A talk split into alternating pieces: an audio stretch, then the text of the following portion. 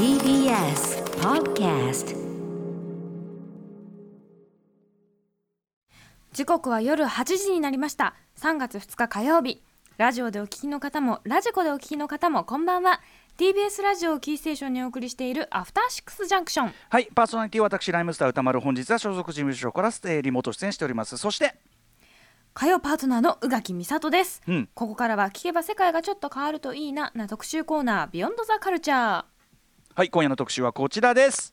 ヤマトからガンダムを経てマクロスへ、アニメーションと戦争特集。はい、宇宙戦艦ヤマト、機動戦士ガンダム、超時空要塞マクロスといった SF アニメから、風立ちぬ、この世界の片隅にといった史実を扱った作品まで、日本のアニメーションは常に戦争を大きなテーマの一つとしてきました、本当になんかそんなに重苦しいやつじゃなくても、なんだかんだでこれそうだよね、戦争がベースだよねってよく考えたらコードギアスも戦争なんですよね。あ、もちろんです、もちろんです、そうそうそう。ということで本当にむしろなんなら戦争メインコンテンツじゃねえのぐらいの感じなんですけど、昨日新刊アニメと戦争が発売されたアニメ評論家の藤津亮太さんに戦争を通じて見るアニメと社会の関係について解説していただきますということで、改めて、はい、解説しているゲスト改めてご紹介いたしましょう。アニメ評論家の藤津亮太さんです。藤さん、もしもし。もしもし。あ、藤津です。よろしくお願いします。よかったよかった。藤津さん、今お声は電話でいただいてるんですけど、ズーム越しにね、さっきまでお顔見えてたのが、なんか藤津さんの顔もかたどったケーキの写真になってしまって。そうですね、ちょっとビデオあれだったんで消し切ってたんですけど、そうなんですか。いやいや、でいいんですよ、別にお好みの方で。あれ、あのケーキを藤津さんと持ってお話しすればいい話なんです。はい、それも可能でございます。はい、ということでよろしくお願いします。よろしくお願いします。よろしくお願いします。ではでは、改めて藤津亮太さん、プロフィールご紹介、宇垣さんからお願いします。はい、アトロクには定期的にご出演いただいております。毎回おすすめのアニメを教えてもらっています。主な著書に私の声優道、僕らがアニメを見る理由、またインタビュー、レビュー、解説、ブックレット、パンフレットの構成なども行っております。新刊アニメと戦争が昨日3月1日日本評論社から発売されました。はい、ということで新刊発売おめでとうございます。あれ、聞こえてるかな、藤さん。あら、固まってしまったかもしれない。あ、聞こえてるかな。ありがとうございます。はい、おめでとうございます。アニメと戦争。ありがとうございます。聞こえてます。はい。これ帯がまずね、富野由悠季さんでドーンとこう来てですね。はい。はい。そしてカバー、これまあ実はよく見るとザクがめちゃめちゃ無数にいるというちょっと恐ろしい感じのね、西洋画風な感じで、これは相田誠さんなんですね。はい、相田誠さんの戦争がリターンズ番外編のザックという絵ですね、はい、すごいですね。ということでアニメと戦争、結構こう今までだったら藤津さんね、その個々の作品論とかいろいろやってきたというのはありますけど、結構こう大掴みするというかね、大きなテーマ挑まれたと思うんですが、改めてどのような本なんでしょうか。簡単に言うとですね、戦中から、21世紀まで、架空もそれからリアルも両方含めて、戦争、アニメは戦争をどういう扱い方をしてきたかっていうのを、まあ、俯瞰した本ですね。なので、戦時中の桃太郎海の新兵から、まあ、風立ちぬ、この世界の片隅。お声が電波がもしかしたら途切れがちでございますね。いかがでしょう。切れました。今大丈夫ですかね。はい。今ちょっとね、一瞬途切れましたね。はい。海の新兵からってあたりぐらいからですかね。はい。はい。そこからですね、まあ、現在まで21世紀の作品までずっとですね、取り扱ってる感じです、はい、なるほど、ということでちょっとこれは今日はその3つのなんていうかな、あれに分かれてるってことですかね、はい、そのフェーズがね、はい、あ、そうです。大雑把に全10章の本なんですけれど、3つ分かれていて、戦中から戦後の60年代ぐらいまでの、1930年代生まれたちの人たちがものを作っていた時代、それからまあ今回タイトルにもあってますけど、ヤマトからガンダムマクロスへ行く変化の時代があって、それから冷戦後の時代があるみたいな感じで、10章のうちで大体大きく3つのブロックに分かれている感じです。という感じですかね。はい。まあ、今日は、主にヤマト、ガンダム、マクロス期というか、そのあたりをちょっとお話を伺おうと思うんですが、そもそも藤津さんご自身はですね、そういう、まあ、なんていうの、原体験としてのアニメ、やはりその戦争アニメというところがあったんですか、最初は。はい、あ、そうですね、やっぱり小学校2年生の時にヤマトを、まあ、知りまして、宇宙戦艦ヤマト、これにやっぱりすごくハマり、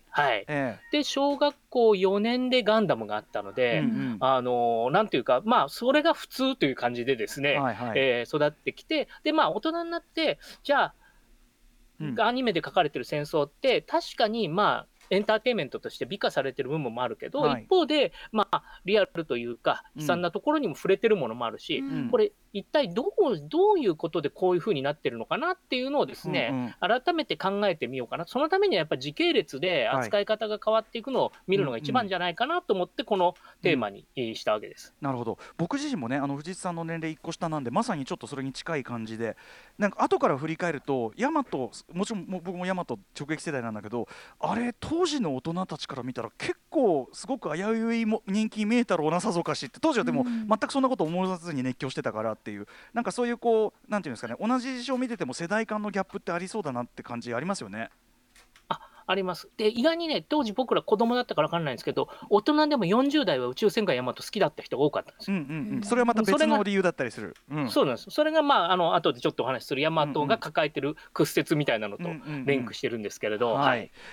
とですねちょっとこれ本題からずれますけどアニメーションとかそういう戦後サブカルチャーと戦争ということに関して大塚英二さんが割とこうそんなことに言及されたようなご著書を何冊か出されてると思うんですけど、そちらに関して実は今回もアニメと戦争の中でも藤井さん触れてらっしゃいますよね。はいはい、はい、あ、そうなんですよ。大塚さんは戦中期のプロパガンダとサブカルチャーの関係みたいなのとかを書かれてたりするんですけれど、うんうんはい、ミッキーの書式という本の中で、桃太郎海の新兵を分析されていて、はい、あ、途切れちゃった。言えるんじゃないかということをですね。ごめんなさい、ごめんなさい、今ねすごい一番肝心の海の新兵のあたりぐらいからちょっと分かんなくなっちゃってごめんなさい。そうです。桃太郎海の新兵ので書かれた美意識が、日本のアニメのルーツになってるんじゃないかというですね、ことを書かれているんですよ。ただ僕はこれちょっと改めて検証して、重なってるところは美意識が近いところはあるけれど、継承というふうな直線的につながってるものではないんじゃないかなっていう話をこの本の中ではしています、そこもね藤井さんなりに再検証というかね、されてるところもありますよね、さあということで、改めていきましょう。今日はヤマトガンダムマクロスということで、戦争メインに、ちょっとお知らせの後にじゃあ詳しく伺っていきましょう。よろしくお願いします藤井さん。はい、よろしくお願いします。お願いします。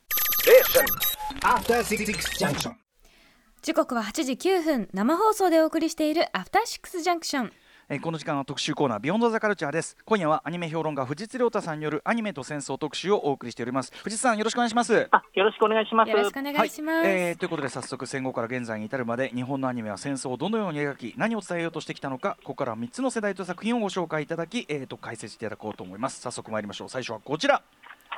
戦争について分裂が起こった作品、宇宙戦艦ヤマト。宇宙戦艦ヤマトは、宇宙戦艦ヤマトは1974年に放送されたアニメで、監督、いろんな、テレビシリーズは監督松本零士さんでクレジットされてるんですね、ただクリエイティブでは西崎プロデューサーという方の存在もすごく大きくて、大変な方ですよ、でこれはもともと2199年に地球が異星人のガミラスからですね侵略を受けて、有生爆弾という、放射能を帯びた爆撃によって、地球人類が滅亡の危機にあった、それで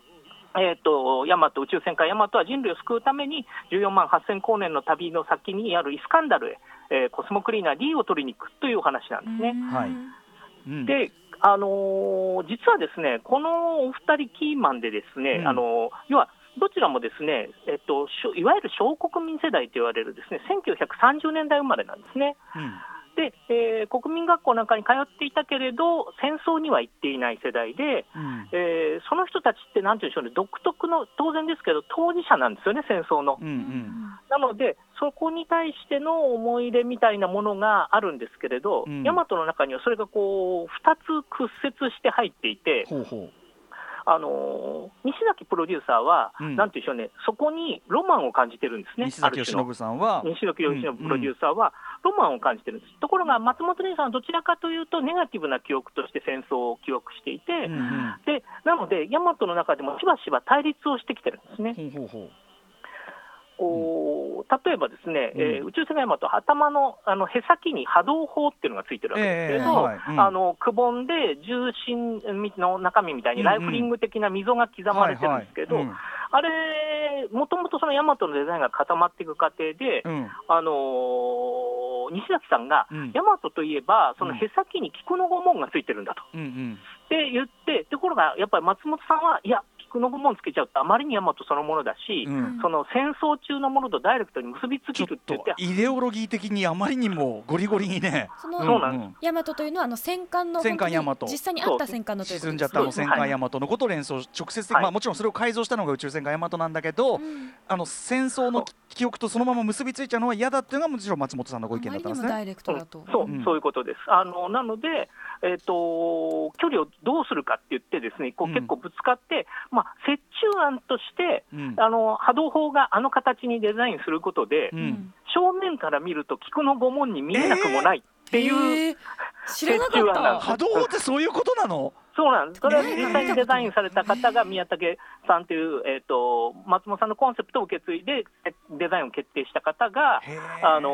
回想して語られてるんですけれど、うん、そういう形で大和ってその同じ小国民世代でも、その戦中から地続きの感じで、ロマンを抱えてる西崎さんと、それから戦後的な価値観から、大和を捉えようっていう松本さんの間でですね、こう分裂があったんですね。当然、まあ、思想心情的なねスタンスの差も当然あったでしょうしね、はいはいはい、後の西崎さんの言動を考えれば、はい、そうなんですよ。なのですごくその大和ってこう他もですね、こう分裂というか、戦中のロマンとそれから戦後の価値観みたいなのがこう融合していて、こう大和のストーリーメモみたいなのがあるんですけど、残ってるんですけど、はい、敵のガミラスの状態のところに参考でですね、ドイツ軍ナチスドイツが負けていく過程がメモでついてるんですよ。で、要はなんか大和との戦いとガミラスの戦いはそういう意味ではドイツの戦いを下敷きにしてるところがあり、非常にねじれてますけどね。だって同じ数字国だったのにそうなんですよ、そうなんで、そういうだから、ね、不思議なねじれ、大和は戦後日本だみたいな感じになるわけです。そうなると、大和は戦後日本側で向こうは戦中ドイツとみたいな感じで、だけど大和だとかね、名前が、みたいな、すごくその大和って、ねじれみたいなのが抱えていて、それはやっぱ戦中世代がダイレクトにその自分たちの持ってる戦争の距離感を持ち込んでいるところっていうのが、まあ、少なからずありますねというところがあって、これ直前に1960年代に戦記物ブームっていうのがあって、はい、戦争体験者が手記を出したり、少年漫画誌で戦争漫画や戦争の面白い記事をいっぱい載ってた時期があるんですね、そういうのの流れから多分大和が生まれてきてるっていうことも関係して、こういうねじれがですね生まれてるんだと思いますね。大和の登場までは確かにそのオタク文化って主にそういうミリオタ的な戦記物とかそういうものでしょうね、プラモも全部ね、戦車とか飛行機ってことですもんね。大和はだから、大和が77年に映画になってヒットして、アニメブームが起きて、これでアニメファンみたいなのがこうアニメって言葉がそもそも日本に普及したとかですね、そういうことが起きるんですね、あと今回の藤井さんのアニメと戦争の5本ですごくこう、面白いご指摘だなと思ったのは、中でその大和の中で、まあ、古代進む主人公とかが語る、やっぱりこの戦うんじゃなくて愛し合うべきだったとかみたいのが、言ってることとしてはいいんだけど、なかなか作品の中でこうじゃあどう発展しかっていうと、別にそれはテーマとしては発展しない話とか、そうですね、はいはい、他者への理解とか他者への愛では別になくてみたいな、はいはい、ご指摘が面白かったです。そうなんです。大和は西崎さんが、まあ、劇場版以降テーマは愛ですという形で語られていくし、それは第1作のテレビシリーズとかで語られた古代の演説にあるんですけれど、それがねちゃんとテーマとして昇華して入ってるかっていうとそうじゃないんですね。なんか自分は愛を唱えるけれど、愛を敵には必ず愛を否定するものが設定されて、だから滅ぼしていいんだ、やっつけていいんだっていう感じになりがちだったんですね。1作目であんなに反省してんのにその後じゃあそれが生かされてるかというと別にそうじゃないっていうことはね、確かに子供ながらに思ってたけど、でも同時にそのなんていうか戦いに対する反省みたいのが入るところがやっぱりすごく戦後的な作品ではあるということですよね。まあ大和のその古代進むの反省はすごく面白くてですね、あとですね、戦艦大和の最後って、これ本当に戦艦大和に乗られてた方が書かれた本ですけれど、破れて目覚めるんだと、つまり、我々っていうのはそのための捨て石で、日本人がこのまま行っても戦時中の日本人は目覚めないので、破れることによって、ある種の虚無を経験することによって、本当に目覚めるんだっていうことで、そのための捨て石になるという、こうロジックを語ってるシーンがあるんですけれど、明らかに古代って勝ってるんですけれど、戦争の虚ししさに直面して、ではっと気がついてるんですね、うんうん、自分は加害者側だったんだけど、うん、加害をしていることの果てには被害があって、うんうん、っていうことを、まあ、あるその子には虚しさしかないんだって気がつくことで、うんうん、まあ、目覚めるシーンがあるんですけれど、うんうん、なんですごく戦艦大和の最後の破れて目覚めると重なり合うところがあって、そこはこう戦後のスタート地点ですね、うん、焼け野原っていうことに対する、はい、考え方みたいなのが入ってるように思いますね。そう考えると大和って本当に不思議な、なんていうか、いろんなねじれとかいろんな思想とかいろんな思いが、でも戦後日本のあの瞬間にこう一箇所にあったみたいな、結構変わった位置にっていうか、あの時にしか生まれない何かだった感じもしますね。そうなんです。だからやっぱりね、そういう意味ではね、アジア太平洋戦争とダイレクトにつながってるんですね、大和はね。まだつながってる世代がいたわけですね、作り手ね。作り手そのものが当事者だったんですよね、うんうん、小国民という形で、はい、まあ、そういう世代の作品だったという感じです、はいはい、それが宇宙戦艦大和の世代ということでございます、はいはい、といったあたりで、続いていってみましょう。続いてはこちら、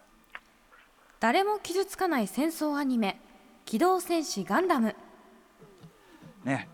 こんなに嬉しいことはないとかね、毎週連発してますけどね。はい、もう直前に散々巡り合いがかかってたんでね、話しにくいなと思いながら。すいませんね、本当にね。はい。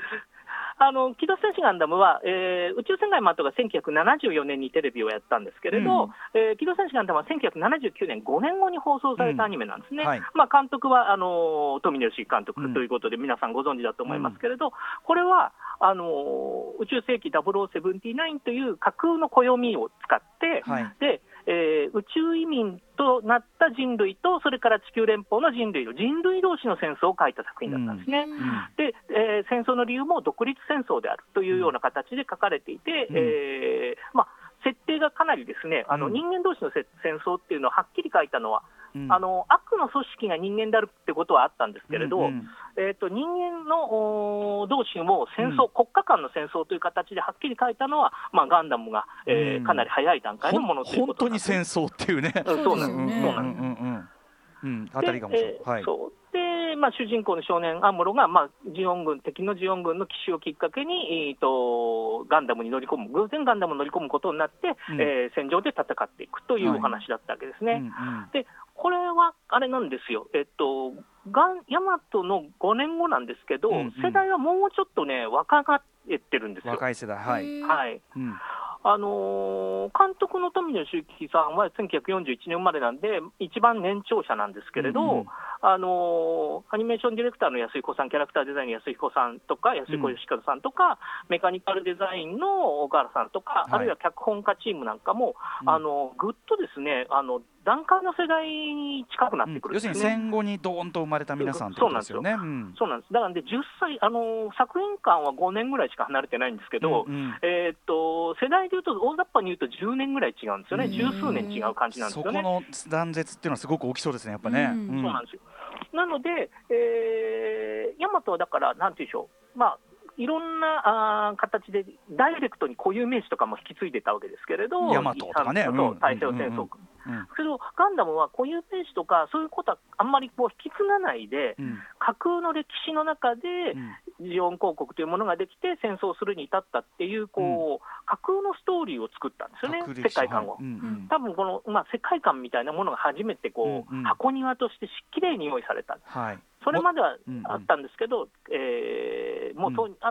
んていうここまで徹底したものっていうのはなかったんですね。それこそ物語が描いているところの外側の歴史もね、設定もガンガンあったわけですもんね、だってね。そうです、そうです、うん、主人公たちが戦争に巻き込まれる前から戦争が始まっていて、うんうん、それぞれに、まあ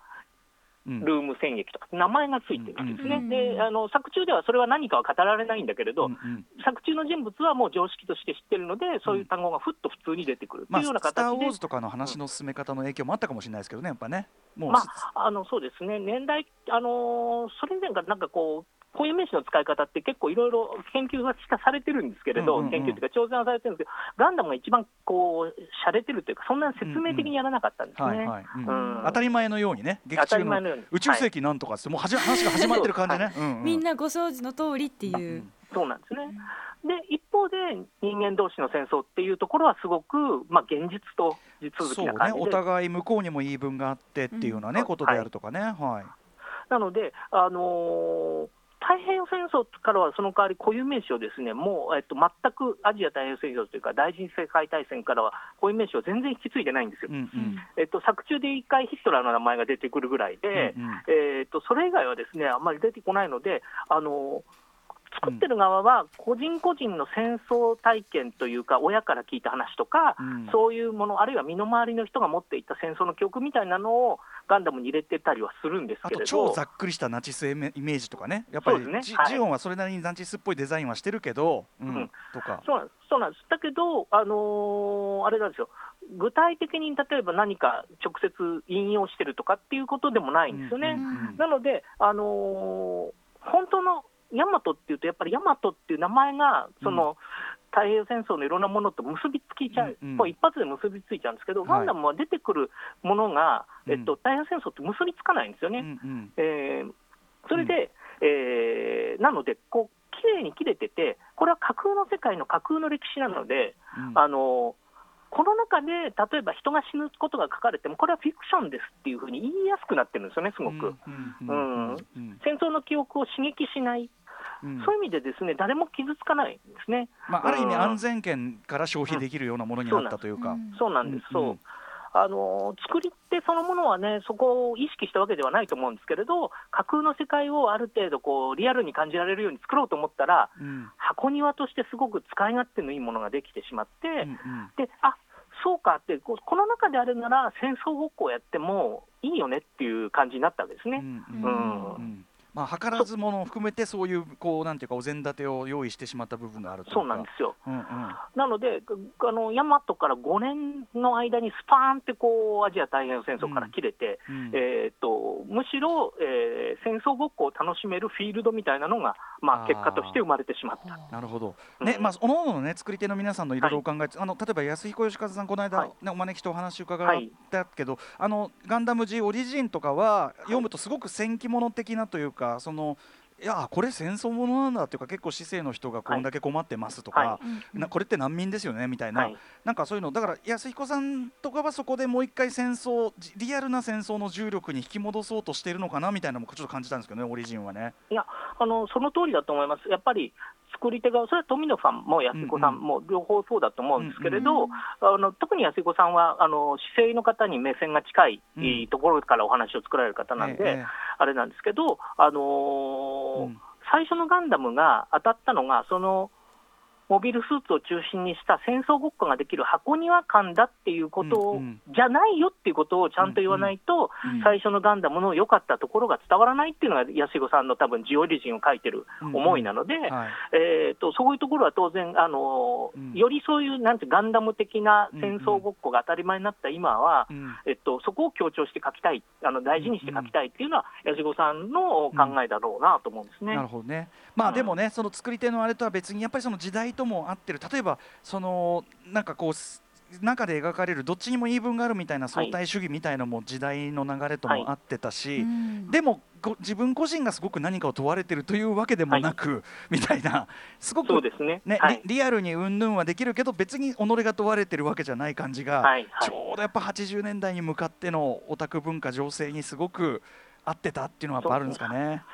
やっぱアムロという子の主人公の持ってた感覚ですよね、はい、がやっぱ当時の若者とすごく近くて、はいよく言われるのはガンダムリアルだっていろいろあるんですよその設定が、うんうんうんあの時点として79年の作品としてよくできていたとか、兵器っていうねその設定であるとかね、うん、ロボット、はいはいうん、そうなんですロボットを兵器と見たられるとか、うん、で一方でアムロのやっぱり心根がリアルだったっていうところもあるんですよねいわゆる怖いよとかそんな戦いたくないよとか、はい、あと、うん、なんか先行を上げて大人から褒められれば嬉しいけど、うん、大人からごちゃごちゃ言われ出すと、うん、なんかムッとするというですねムッとするってすごい本当に今読む大人の目線で読むとこのガキ腹立つわみたいな人なんだけど、はい見たりするまあ、余談ですけどこの間大学生の息子がガンダムをファーストガンダムを配信で見ていて、はいはい、いやみんなアムロに頼りすぎだよってすごい怒ってましたからね頼ってる割に文句を言うみたいな感じでこれアムロが言ってるセリフそのものじゃないですかへ見た時10代になんてことやらせてんだって思いましたもんねえ、そうですよねなんだけどだからやっぱそのそうかその見てる側の世代的な感覚とも要するに使命感で戦ってるっていうような年でもないしないそうなんですねうんうんうん、っていうところも一致した、はい、そうなんでそうヤマトなんかはやっぱ旧来のヒーローなので使命感で基本的に駆動するので、うんうん、そういう意味でも、全然それまでと違った形で、ガンダムっていうのが成立したんですね。なるほど、はいというのが、まあ、皆さんご存知、はい、ガンダムの世代、はい、ちなみに今回のご本でもそこからこのガンダムから、まあ、例えばダグラムとかに至るところで、はい、リアルロボットアニメのそのなんていうか定型的なあれが出来上がるみたいな話もすごい面白かったです、はいはいまあ、そうです高橋涼介さんがねという監督さんがこの後いろんな作品作る中で定型化したよねという確認ですね、うんうんはい、ここのポイントを押さえていくとリアルロボットアニメになりますよというポイントなんです、はい、これ意外となんていうかな言語化されてこなかったというか整理されてこなかったところなんでなるほど富士通は身も蓋もない整理の仕方するなと思ってすごい、まあうん、割と今回ねだからそういう意味ではねその戦争は使ってるんですけどアニメの歴史をちょっと整理して追っかけてるところがあって、うんうんはい、戦争は入り口なんですけどやっぱそういう読み方もできる本にはなったかなと思います、うん、いや、はい、これすごかったそこも目から鱗でございました、はいはい、さあ、では次のパートいってみましょう。続いてはこちらです。ポスト戦後時代の異彩アニメ超時空要塞マクロス。はいマクロス、はいはいね、これ超時空要塞マクロス1982年の作品なんですけれど、うん、これが、要はガンダムが79年なので、うん、3年後なんですけれど、はいさらにですね、スタッフが若返るんですね、うんうん、マクロス自身はその1999年に外宇宙から飛来した、うん巨大な隕石と思われてたものが実は巨大な宇宙船で、うん、人類はそれを修復して、ただこれが実は、まあ、ブービートラップと言われる仕掛けになっていて、うんうん、異星人に向かって発砲しちゃうんですね、うんうん、大砲を、うん、それで異星人との戦争に巻き込まれる。主人公もたまたまそこに来てたところで、パイロットとしては能力があるので、うん、民間人だったのに、うん、戦闘機に乗って、戦うことになるという話なんですけれど、うんはいここにですねラブコメ要素がすごく入ってるんですよ、うんうん、82年なので、うん、その世代の方ならわかるんですけれど、うんうん、ごく自然に入っていてこれがねこのマクロスをすごく不思議なものにしていて、うんうんうんこれやっぱりそのスタッフの若さ、はい、やっぱこう切り離せないなと思うわけですね。さらに要するにガンダム作ってた皆さんよりさらに下の世代ということですもんね。そうですね、うんクリエイティブの中心でメカニカルデザインメカデザインやられた川森翔司さんが1960年生まれ、うん、で、キャラクターデザインの三木本春彦さんも1959年生まれということで、簡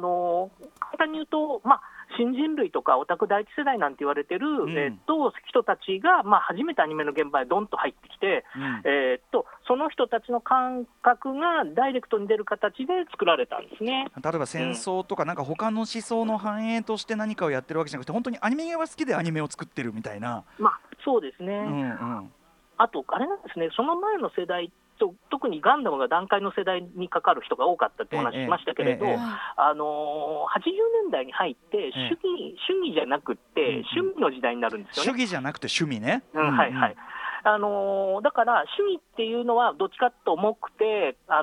サいものになっていって、うん、趣味っていう形で軽やかに付き合うみたいなのがいい感じになっていくわけですよね。なんかこう真剣に何かこう、うんねはい、テーマをこう掘り下げたりっていうのが、まあ、特に80年代はそういうのがダサいとされていた時代でもあってということですね、はいまあ、相対化の時代というかそうなんですよ。で本当にそういう作り手の人たちが例えば川森さんがその後作っていくものを見ると、うん、別にあれなんですよね、ずっと川森さんそういうものを作ってるわけではないので、うんうんうん、やはりねこの時にマクロスがそのラブコメと戦争っていうのを全く同じテーブルの上に載せた不思議な作品として出来上がったのは本当に時代の中で起きたことだっていうふうに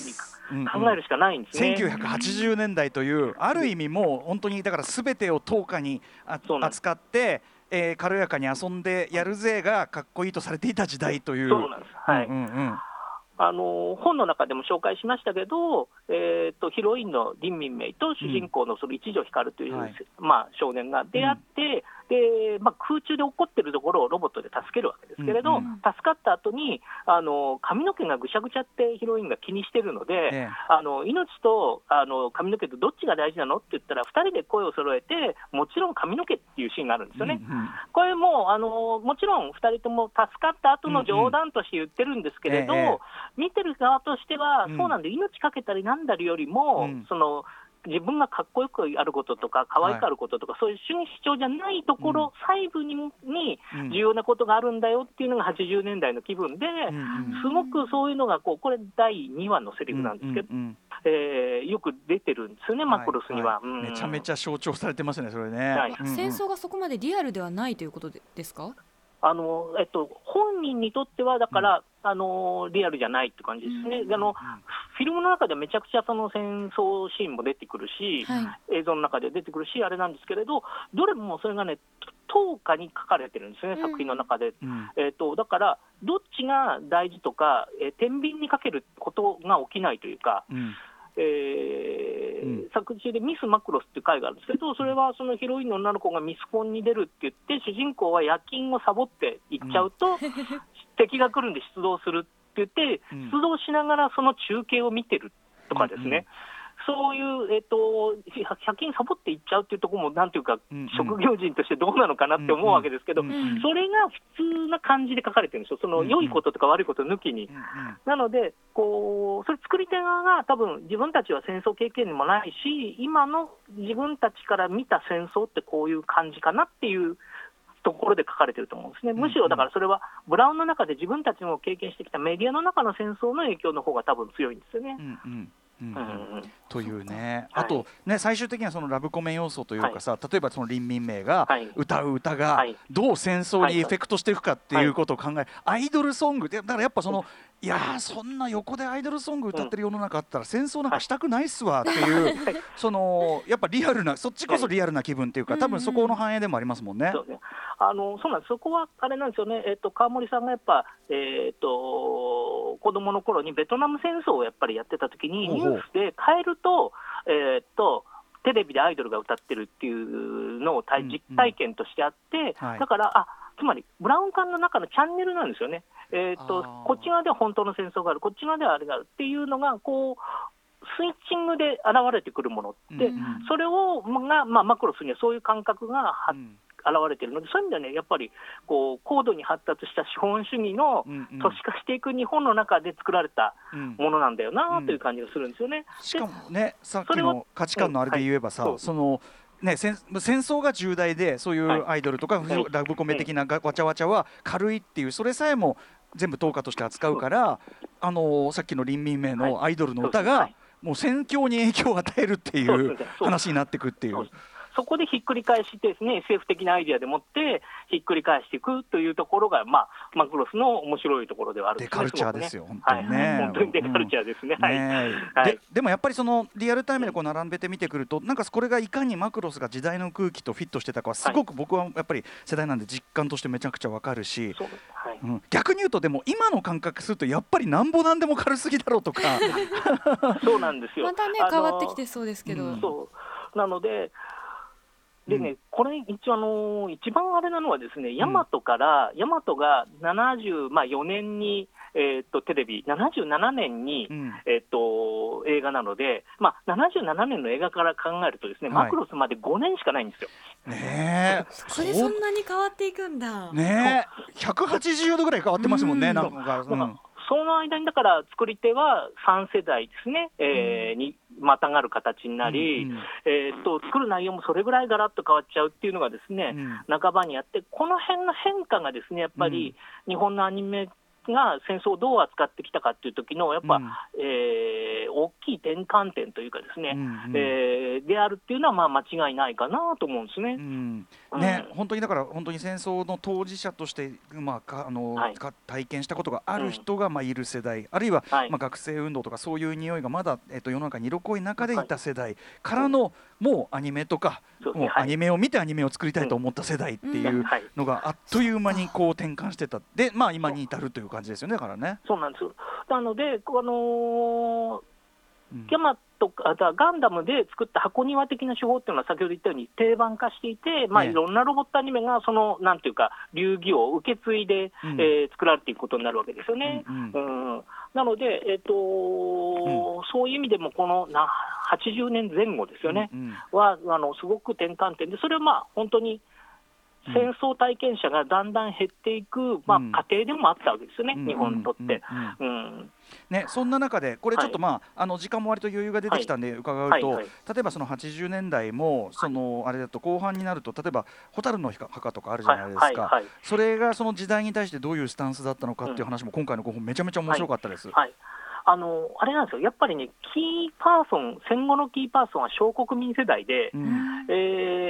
その小国民、1930年代に生まれた人たちが、40代っていうか30代ぐらいになった時に、ロボットアニメを作ると、ロボットアニメの中に太平洋戦争のエピソードを入れたりしてるんですね。でそういう方たちが、40代ぐらいになってくると、70年代半ばになると、太平洋戦争を体験した子どもの目線で書かれた書き物、児童文学だったり小説だったりが結構いっぱい出てくるようになって、確かに、まあそっか、私の弦とかもそうだし、僕らが小学校の頃っていうのはそういうのが割と普通に、ガラスのうさぎとか、そうですね、はい、ああいうものがその頃出てきてるのは、やっぱり小国民世代の人たちが自分たちが、子どもの頃体験したことを今の子どもに語り伝えたいと思ったわけですよね。でそういうものが、まあ、世の中に出てくる過程で、それが、まあ、アニメにもなるっていう感じで、蛍なんかは直接的には影響はあるわけではないんですけれど、その流れの中に置くことはできるんですね。確かに、まあ、小野坂昭之さんご自身はね、そういう世代でもあるし、そうなんです。でもね、ここでも作品分析としても実際書かれてますけど、あの作品って実は一番最後にやっぱり現代を見つめる彼らの亡霊というか、そこに接続する、現代を見つめる目に接続するところが、やっぱりこのなんていうかな、80年代っていうかな、その消費社会というか、その豊かな社会に向けて出された作品としてめちゃくちゃ実は意味あるなと思ってて、そうなんですよ。だからそういう意味ではね、マクロスが83年82年84年なんですけど、それに対するカウンターみたいに見れることができるんですよね。君らはその豊かな社会で戦争っていうのもそのワンオブゼムの何かだと思ってるけど、戦争っていうのはなんていうんだろう、社会を変えるし、あるいは自分も歪めるというか、要はセータという、ね、主人公が間違う理由っていうのはやっぱり、戦争を彼の中でうまくこう受け止めきれなかったというか、みたいなことから起きてるので、そんなにその、客観視して見れるものではないのではっていう感じで、蛍の墓のラストシーンってあると思うんですよね。だし、まあ、その今これを見ているあなたと完全に地続きなんですよっていう、あなたを見ていますよ彼らはっていう、遠い世界の話じゃないよってことですよね。であなたはじゃあ、もし彼と同じ立場になったら、やっぱり彼と同じように間違いをするんじゃないですかっていう感じなんですよね。そのあたりの分析も面白かったし、というあたりで、まあ、ちょっと詳しくはぜひ、ね、皆さん、アニメと戦争、こちらの本を読んでいただきたいんですが、といったあたりで、ここで1曲お聴きいただきましょう。1984年公開のアニメ映画、超時空要塞マクロス愛覚えていますかの主題歌、飯塩まりさんで愛覚えていますか。お送りしているのは飯島まりさんで愛覚えていますか。ねえ、はい、ということで聞き応えが違うといういやいや、もう 80s という感じですけど、藤津さん、ちなみに80年代といえばね、まあ、冷戦真っ盛り&、まあ、全面核戦争の恐怖みたいなものが割と、そこに関しては、まあ、なんていうか、あれ不思議なもんでね、切実でもあるけど、なんかそのちょっと遠い、そう不思議なもんだね。だってね、頭から降ってきたら地球人類滅びちゃうかもしれないって、次の瞬間にはそうなるかもしれないと思いながら、でもねって思ってる、なんか変な感じだったんだけど、その冷戦下のその核戦争の恐怖みたいな部分の反映ってのはどうなんですか、アニメは。あれですね、やがて来る戦争の恐怖だと、1988年、フューチャーを1988年っていう、本当に第三次世界大戦が起きたらっていうのを、まあ、シミュレーション的というか、ミリタリー的な観点で書いたやつっていうのがあって、って感じですよ、本当に。これはやっぱちょっと好戦的すぎるといってですね、制作会社の労働組合から反対ができたりとかですね、結構いろいろ反響を呼んだ作品がありましたね。なんかハリウッド映画とかだと、そういうやっぱ核戦争テーマのものとかいっぱいあったじゃないですか、意外と日本のアニメってあんまそういう雰囲気じゃなかったんですね。やっぱりそこはあれですよね、戦争というものをどう扱うかっていったときになかなか難しい感じが、特に架空で、扱うっていうのは難し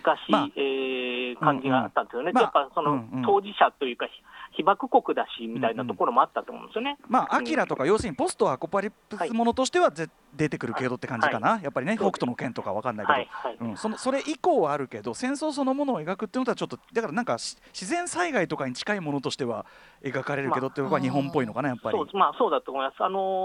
マクロスの時も、実質的に核兵器なんだけれど、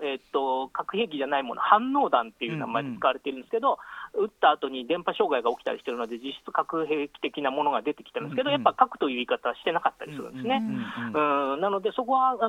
テレビ放送するものというのもあって結構難しいラインがアニメにはあったと思いますね。あとやっぱりその80年代的な空気の中で生々しさからは距離を置きたいとか、重いものから距離を置きたい、やっぱそこが強かったっていうのがあるんですかね、やっぱね。そこは強かったと思います。だからマクロスとだいぶスタッフが被ってるメガゾーン2-3という作品があるんですけれど、メガゾーン来た、これあれなんですよ。いろいろあって最後軍部が、クーデターを起こして、ある町を掌握するっていうシーンで、バーチャルアイドルが、軍歌というか、を、歌うようになるみたいな仕掛けで進行してる作品があって、これはあれなんですよね。入りはすごくマクロス的な80年代の若者の青春群像から始まって、で最終的にそこへ行くので、上の世代ですね、石黒昇さんという大和の監督だったり、あるいは星山博之さんという脚本家、ガンダムの脚本家だった方なんかの世代の若い子がふわふわしてるのがちょっと不安だなっていうのがちょっと出てる感じがするんですね。今もし世間がそっちに触れたら若い子そっちに行っちゃうんじゃないのかなみたいな不安感が、これ85年の作品ですね。なるほど、あったりする感じがしますね。リアルタイムだとあんまりその辺分かってなかったけど、そういうあれもあるんですね、こう世代別継承というか、世代間継承、面白いな。である意味そのオタク文化みたいなものが確立されてというところがね、マクロス以降だと思うんですが、それ以降現在に至るまで戦争扱いどうだったんでしょうか。一個大きいのはやっぱ冷戦が終わったってことだと思うんですけれど、冷戦が終わったことを、冷戦そのものもあんまりテーマになってないんですけど、アニメの中では、冷戦が終わったことをテーマにしたのは機動警察パトレーバー2ザムービーぐらいなんですよね。冷戦が終わって、日本がその世界各地で起きてるいろんな戦争とどう向き合うのかみたいなのが、パトレーバー2の一個の戦争という意味でのテーマだったので、そういうのがあるんですけど、それが白尾というか、すごく大きい存在としてあって、でそれとは別に、戦争をですね、趣味の延長ですよね、さっき言った、主義ではなく趣味の延長として、さらに発展していくと、萌えミリって言われてるですね、美少女要素とミリタリー要素を組み合わせていく、ジャンルが、2000年代前半ぐらいですね、に成立して、で例えばストライク・イッチーズとか、ガールズ&パンツァーみたいに、もう完全に、要は、そこにある第二次世界大戦の要素っていうのは何て言うんでしょうね、キャラクター付けやそのお話を面白くするための要素として持ってくるっていう感じ、本当に記号でしかないもんね、本当にね。ただね、これね、ただね、昔からね、1960年代から言われてるんですよ。なるほど、美少女とその兵器の。というかね、美少女というよりはですね、1960年代の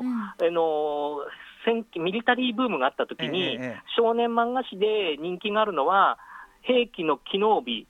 それから歴史的文脈から有利した兵器対兵器の一種のゲーム、それから、その中で書かれる、個人の道徳的な性質って言ってるんですよ、要は武士道精神みたいなやつですよね、みたいなものっていうのが、今のその戦記ものとしては主眼で、歴史的な事実とは全く関係ないというか、有利してるんだっていうのは60年代に言われていて、そりゃそうだよね。そっか、もう今に始まった話じゃないんですね。そうなんで、それがどんどん宣伝されてるっていう風に考えた方が、宣伝というのは決してプラスだけの意味じゃないんですけれど、でもネガティブっていうほどでもないというか、ほ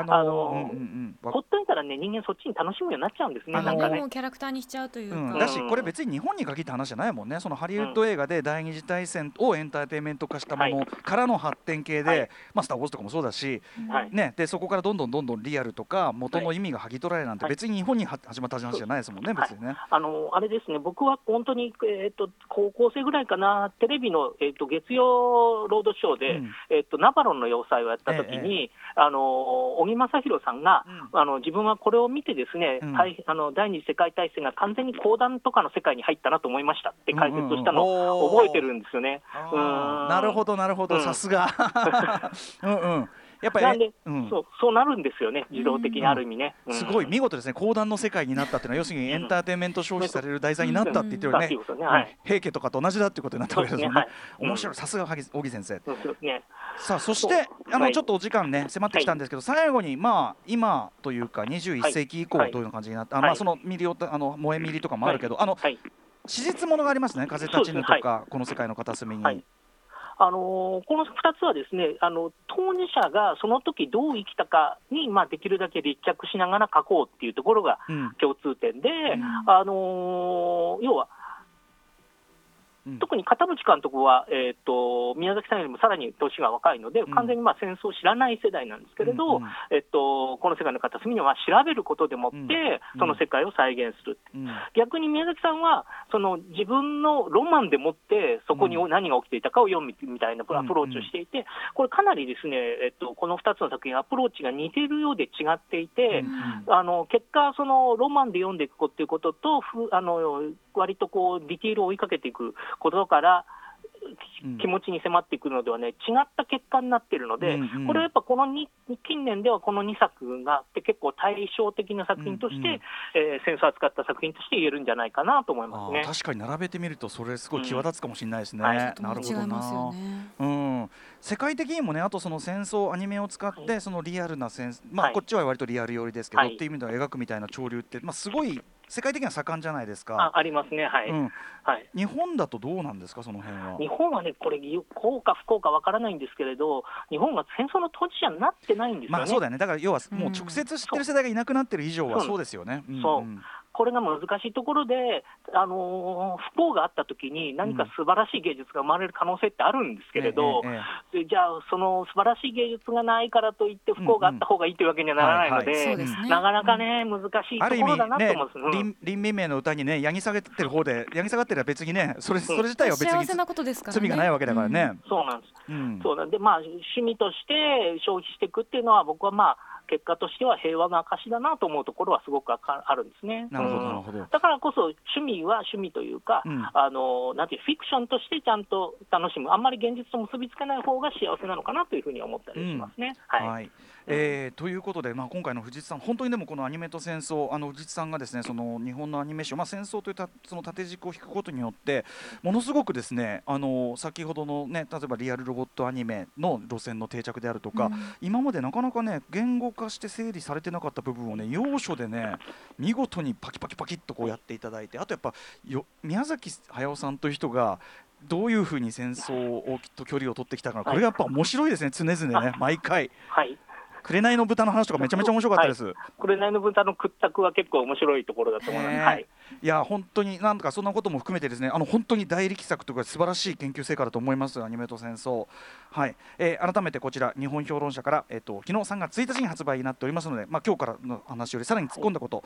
知りたい方はぜひこちら読んでください。アニメと戦争です。そして、藤津さん、お知らせことは何とありますか。わかりました、今最新刊の紹介はしていただいたので、ごめんなさい、勝手に言っちゃって、もう一冊ですね、2月の26日に、これは僕著者というわけではないんですけど、結城正美ロングインタビューという本が出ていまして、これ結城正美さんに主要長編を中心にですね、10万字ぐらい10時間以上お話を伺って、